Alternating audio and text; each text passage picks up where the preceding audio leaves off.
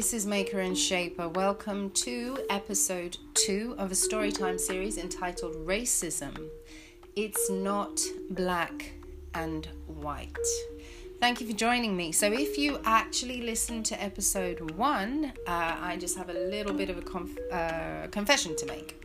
So, episode one was uh, very well thought out, it was scripted. I wrote pages and pages of script and uh, the reason I did this was because I really just didn't want to say the wrong thing. This subject matter is so important to me, and I understand how sensitive a subject it is, particularly at this time.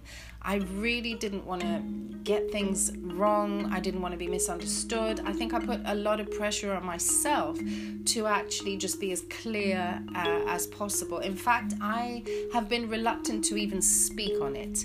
Um, but I guess that's just a personal challenge to myself to really just speak on whatever it is that the Lord is asking me to speak on and to not hold back on that. Um, so here goes. Um, this is episode two. There may be a, a few bullet points scribbled on a piece of paper, but there's certainly no script.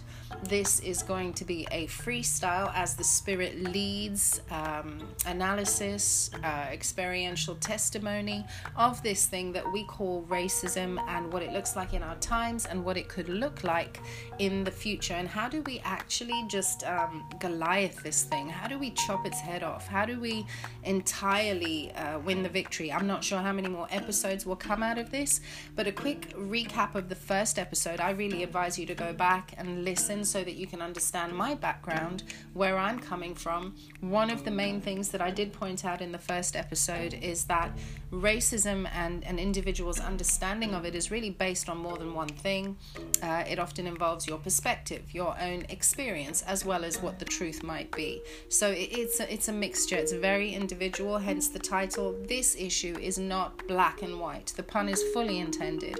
It is not a subject matter that you can draw a nice, neat line down the middle uh, into two separate right and wrong camps.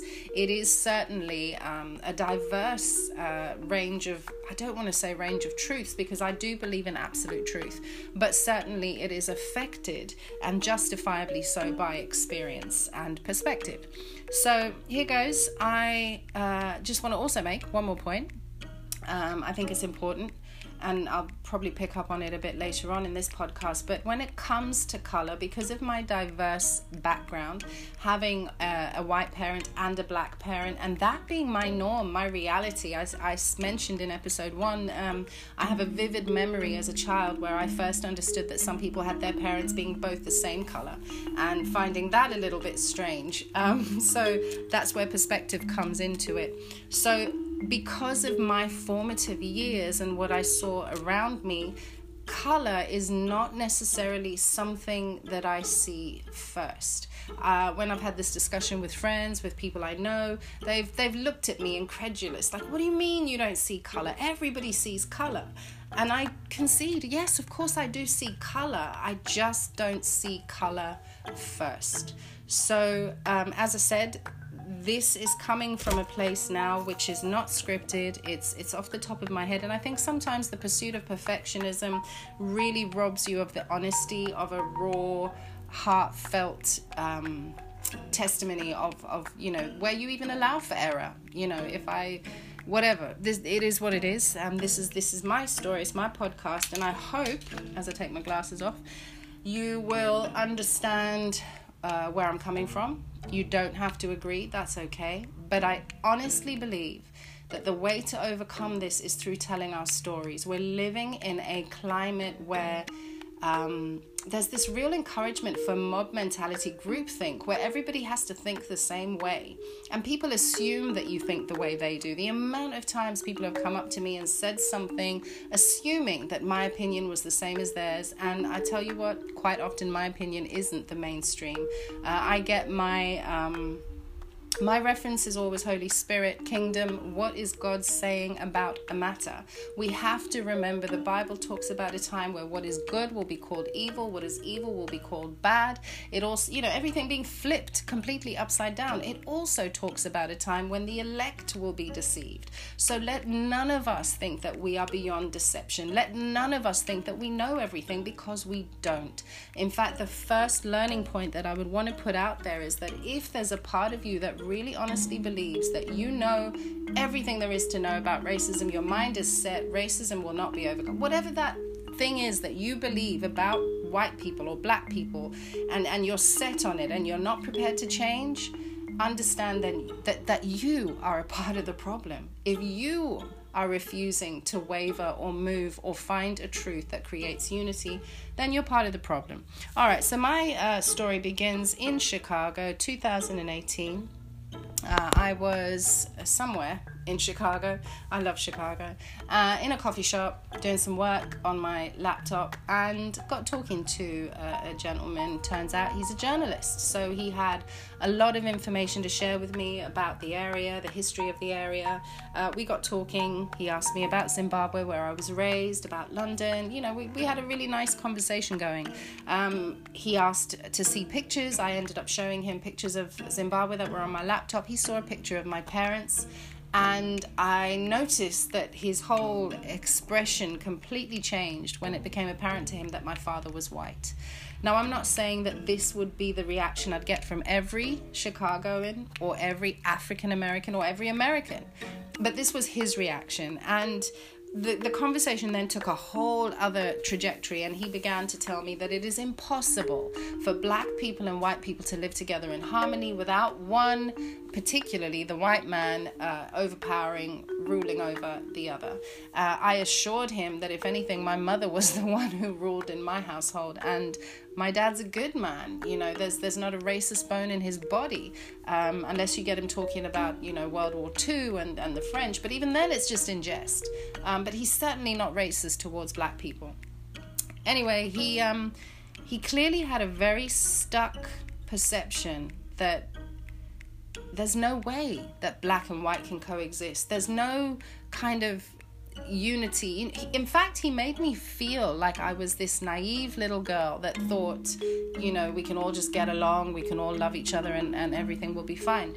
Um, to put it into more, you know, so you understand even more what this conversation was about, I also explained to him that when I was growing up in the 90s in Harare, Zimbabwe, and I I hope some of you listening to this might be able to testify to the same. I know that my group of friends, my circle of, of people that I was involved in would agree with me that we really didn't care about the color of our skin. We had reached a level of relationship and understanding with one another where it was literally the last thing that we considered. We were just people, we were characters. You know, if you thought of somebody, the first thing that you thought of wasn't, oh, that black guy or that white girl or that Indian person or that brown skin, red skin. It was more to do with, oh, the guy who raps, oh, the woman who does the charity work with the street kids, whatever it might be. Like people were defined by things that that really reflected the content of their character, their skills, their abilities, their personality. And and we had white people dating black people and Indians dating you know it was just a wonderful diverse garden of of of people just you know and it was literally some of the best times of my life for that very reason. Um, and and when i explained to him that it is possible and i think that's what i want to be the main message of this second episode because I think that once we sow the seed of hope, we can then start looking at how it might happen.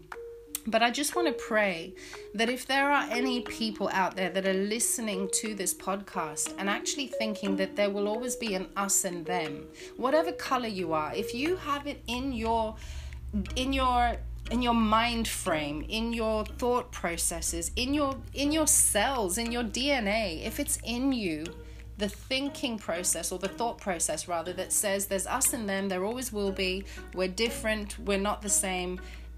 I just pray that today you might consider that that might not be the case. And in particular, if you are church people, if you are Christians, if you are kingdom, you know, the Bible says that we're created equal, male and female, full stop. You know, the, the, the differences that we see in the color of our skin is just to do with the diversity of creation. That's how God creates. And of course, you know, the different the pigment is to do with the sunshine and, you know, protecting you from the sun. And all these different things are created on purpose. And we know that God loves diversity. He would not have created diversity if it was not meant to coexist equally. What's happened is that there's of course this this this common enemy that we all have who comes in to bring division, who comes in to cause us uh, to be divided for, for whatever reason. And it's usually for things that we can see. You have more money than me, you're a different color than I am, you're a different sex, you're a different race. Am I saying that there is no racism in the world? No, I'm not saying that.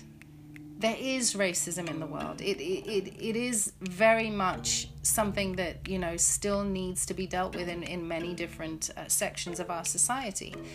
Are we where we used to be? Absolutely not. Absolutely not. There's nobody who can say we're where we used to be. Slaves are not being traded across the, the Atlantic Ocean anymore. And even if we look at the history of those things, you know, there's all kinds of things that will set you free, particularly if you feel that you're a black person and you've been fed this mentality that, you know, slavery was something that was exclusive to black people, or black people were exclusively the only ones who were slaves, and white people were exclusively the only ones who were slave owners. I would encourage you to look at history. I would encourage you to do some research. You will find that in America there were black slave owners. You will find that there were Arabs who traded Africans to Americans, and that there were other slave trades that happened across Europe and in other parts of the world. It doesn't diminish the transatlantic slave trade, it doesn't diminish any of them. Any slavery shouldn't happen at any point ever based on those kinds of principles. But I just I just want there to, I just believe that there has to be a refresh in our thinking. It's almost like we have to hit the refresh button. Because this is one thing I want to say, one thing I want to commend my parents for. When I was growing up, as much as there was all of this you know, clearly turmoil going on around me. I was born in 74, the country became independent in 1980. There was a war going on, but we were blissfully unaware. We somehow escaped that. Now, that was my experience. Did everybody have that experience? No, I'm sure they didn't, right? But one thing my parents did not do, and I don't think they even planned to not do it, it's just the way it was they didn't pass their hurtful experiences on to me. They didn't pass their expectation of racism onto me. So, my mother, being a woman who was arrested, a black woman who was arrested for being out on the street past curfew, who was arrested for being in areas that she wasn't supposed to be in because of the color of her skin, who was uh, often in trouble or beaten because she was dating a white man, she did not pass on her her pain as far as racism goes to, to me. I know she has some pain, and some of her pain doesn't just extend to the actions of white people, it also extends to the actions of black people towards her. So, again, her experience is unique to her. But what she went through was not passed on to me. I think I also, in some way, had an understanding that your experiences, respectfully, mom, are not going to be my experiences. In the same way, my father had his experiences, his own oppression that he went through. My dad's a ginger, he's got ginger hair, you know, and if you know anything about England, you know how, how people with ginger hair go through some kind of torture and torment, where, especially back then. You know, some of the stories he told me and the things that he went through just because he had ginger hair um, that can hurt a person just as much as being vilified for the for having dark skin or for being Indian or for having a strange accent. You know, we're all human and all skin bleeds when it's cut. But I, I do commend my parents that they didn't insist, they didn't sit me down and say, okay, this is going to happen to you because it happened to me. Instead, they equipped me with, you know, the kind of skills that I would need to make the best I could out of my own life without blaming somebody else or expecting the worst, but rather expecting the best. And actually, I, I put that down even to the amazing education system that I grew up in, in, in Zimbabwe. Zimbabwe had and still has probably one of the best education systems you'd find anywhere in the world. Um, and I mentioned that to say that, you know, during, oh, and this is a sensitive part of this discussion, but it has to be said during the, the, the, beginning of the Black Lives Matter movements, I saw um, respectfully, I say this respectfully because I think a lot of these parents really feel that this was the right thing that they were doing, and maybe it was, but this is just my observation. I saw parents uh, putting their children on Facebook, Instagram, wearing Black Lives Matter t shirts, and having them say things that they had clearly rehearsed with them or cajoled them or even encouraged them to say. And some of these children said it, you know, enthusiastically. I would have been that kid because, you know, I was a performer, put a camera out, I would have said whatever you wanted me to say. And then there were those that seemed uncomfortable, and that was the majority I felt of children. You know, when you're getting a five, six, and seven year old to say, please don't kill me because the color of my skin I think we have to understand that psychologically, what that is doing to a child is instilling a great amount of fear. It's almost, it's almost expecting something bad to happen. And, and I think, again, as Christians, please keep your kingdom mind on when you hear this as Christians, we really have to consider the power of words and we really have to ask ourselves, you know, what, what kind of world are we creating for our children? We know that the world was created with words. The Lord said, Let there be, and there was. Are we, as parents, as adults, as mentors, passing on our pain to our children? Because I went through this struggle, you will go through this struggle you know, and just to be even a little bit more specific, I would, you know, look at the youth and say, look, if you come across the police, you know, do not give that that bad apple policeman, that that wicked, nasty, racist policeman, because there are some of them. Some of them do exist, but not all. Please, let's not lie to ourselves. It's not all of them because there are racists in every sector of our society.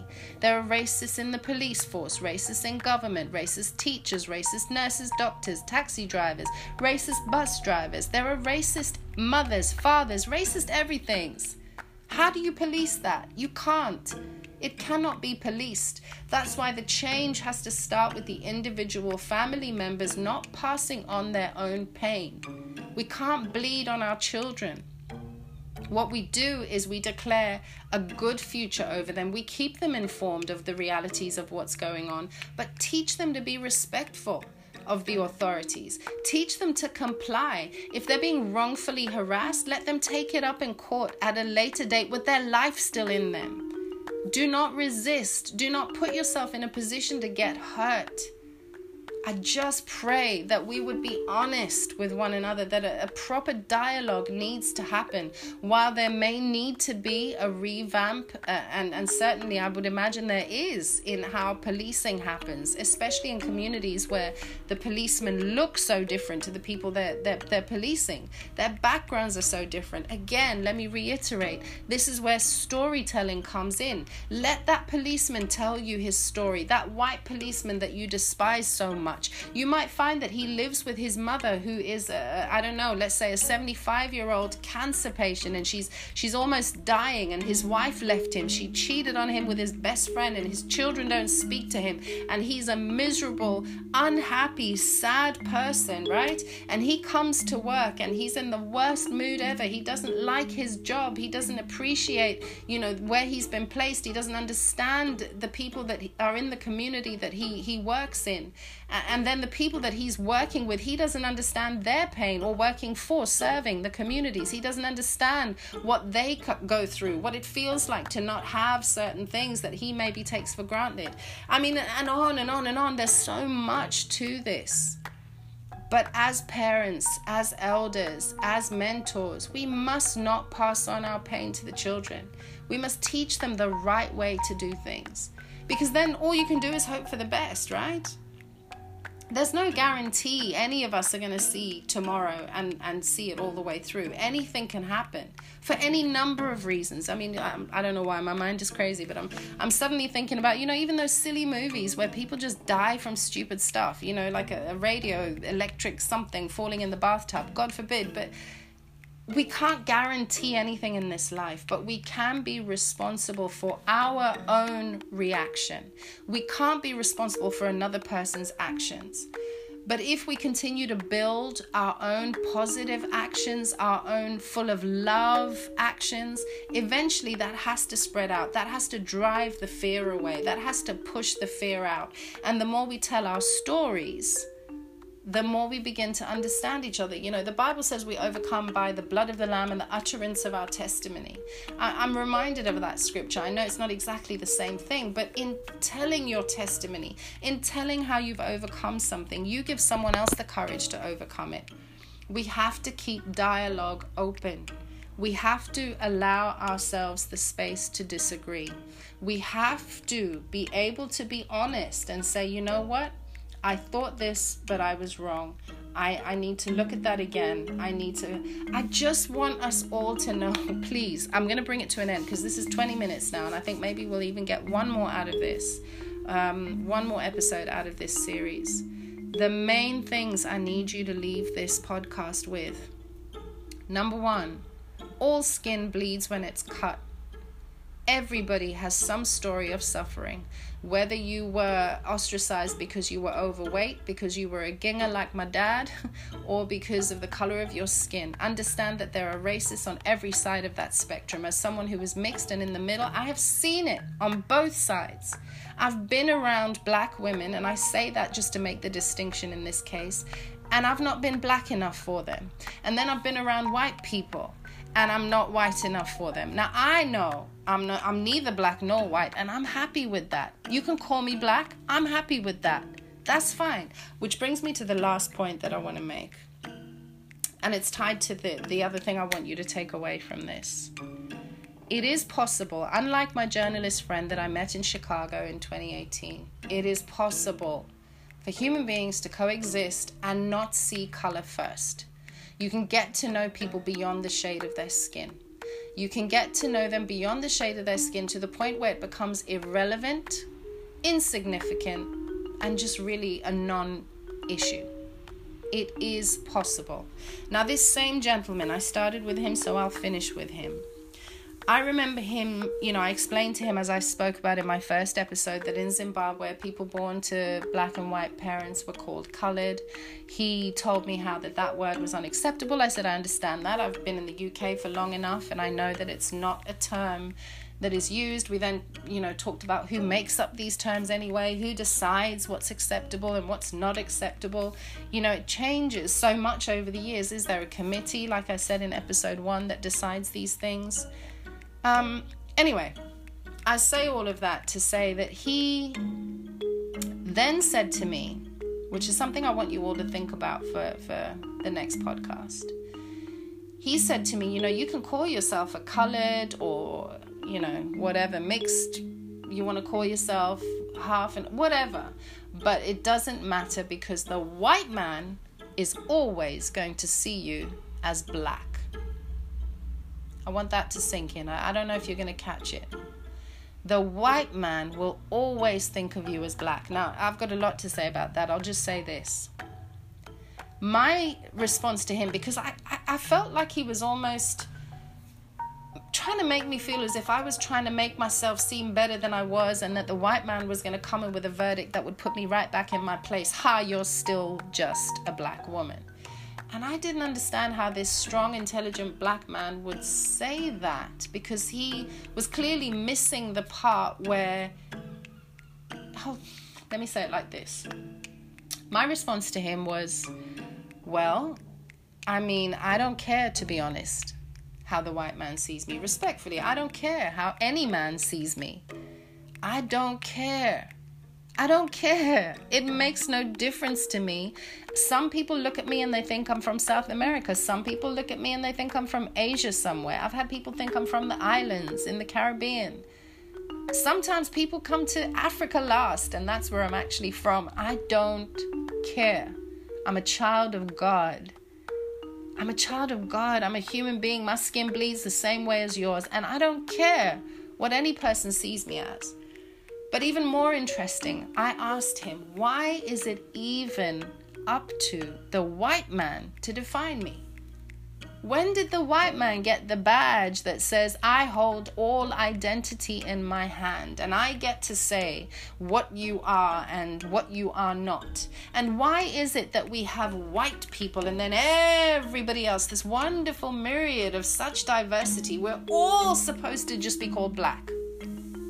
It's almost as if, well, if you're not white, It's not worth defining any of your peculiarities. We just know you're not white, so you're black. So please understand.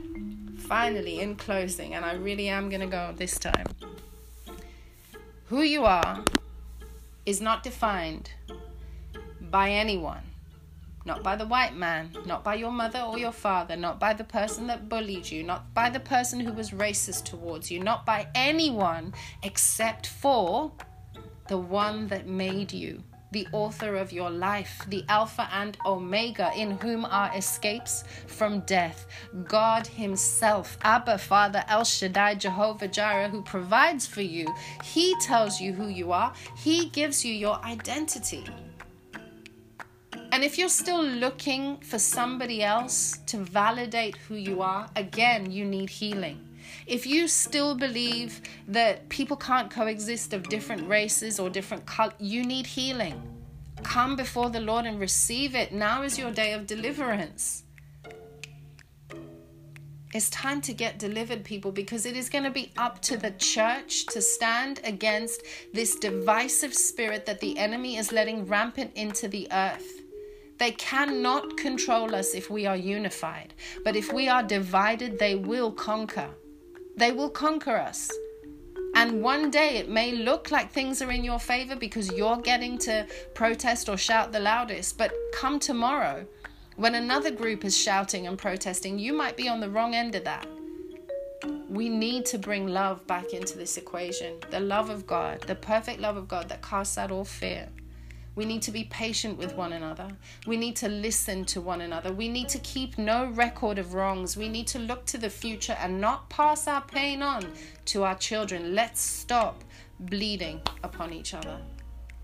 I do think I'm going to get one more episode out of this subject and then we're going to move on to something else. But um, I would really love to hear your thoughts. I'd love to hear your stories. Please leave me a voice note. Um, tell me which parts of what I've spoken about have, have ministered to you the most. I'd love to hear your comments. Do you agree? Do you disagree? Let's just talk. It's good to talk. I love to talk. Um, let's learn from each other and let's not despise if we disagree. I love you all so much. I'm sending so much love out into the world and just praying for, for unity, for peace, and for all good things. We serve a good God and we give him all the glory. Thank you for listening. This is Maker and Shaper.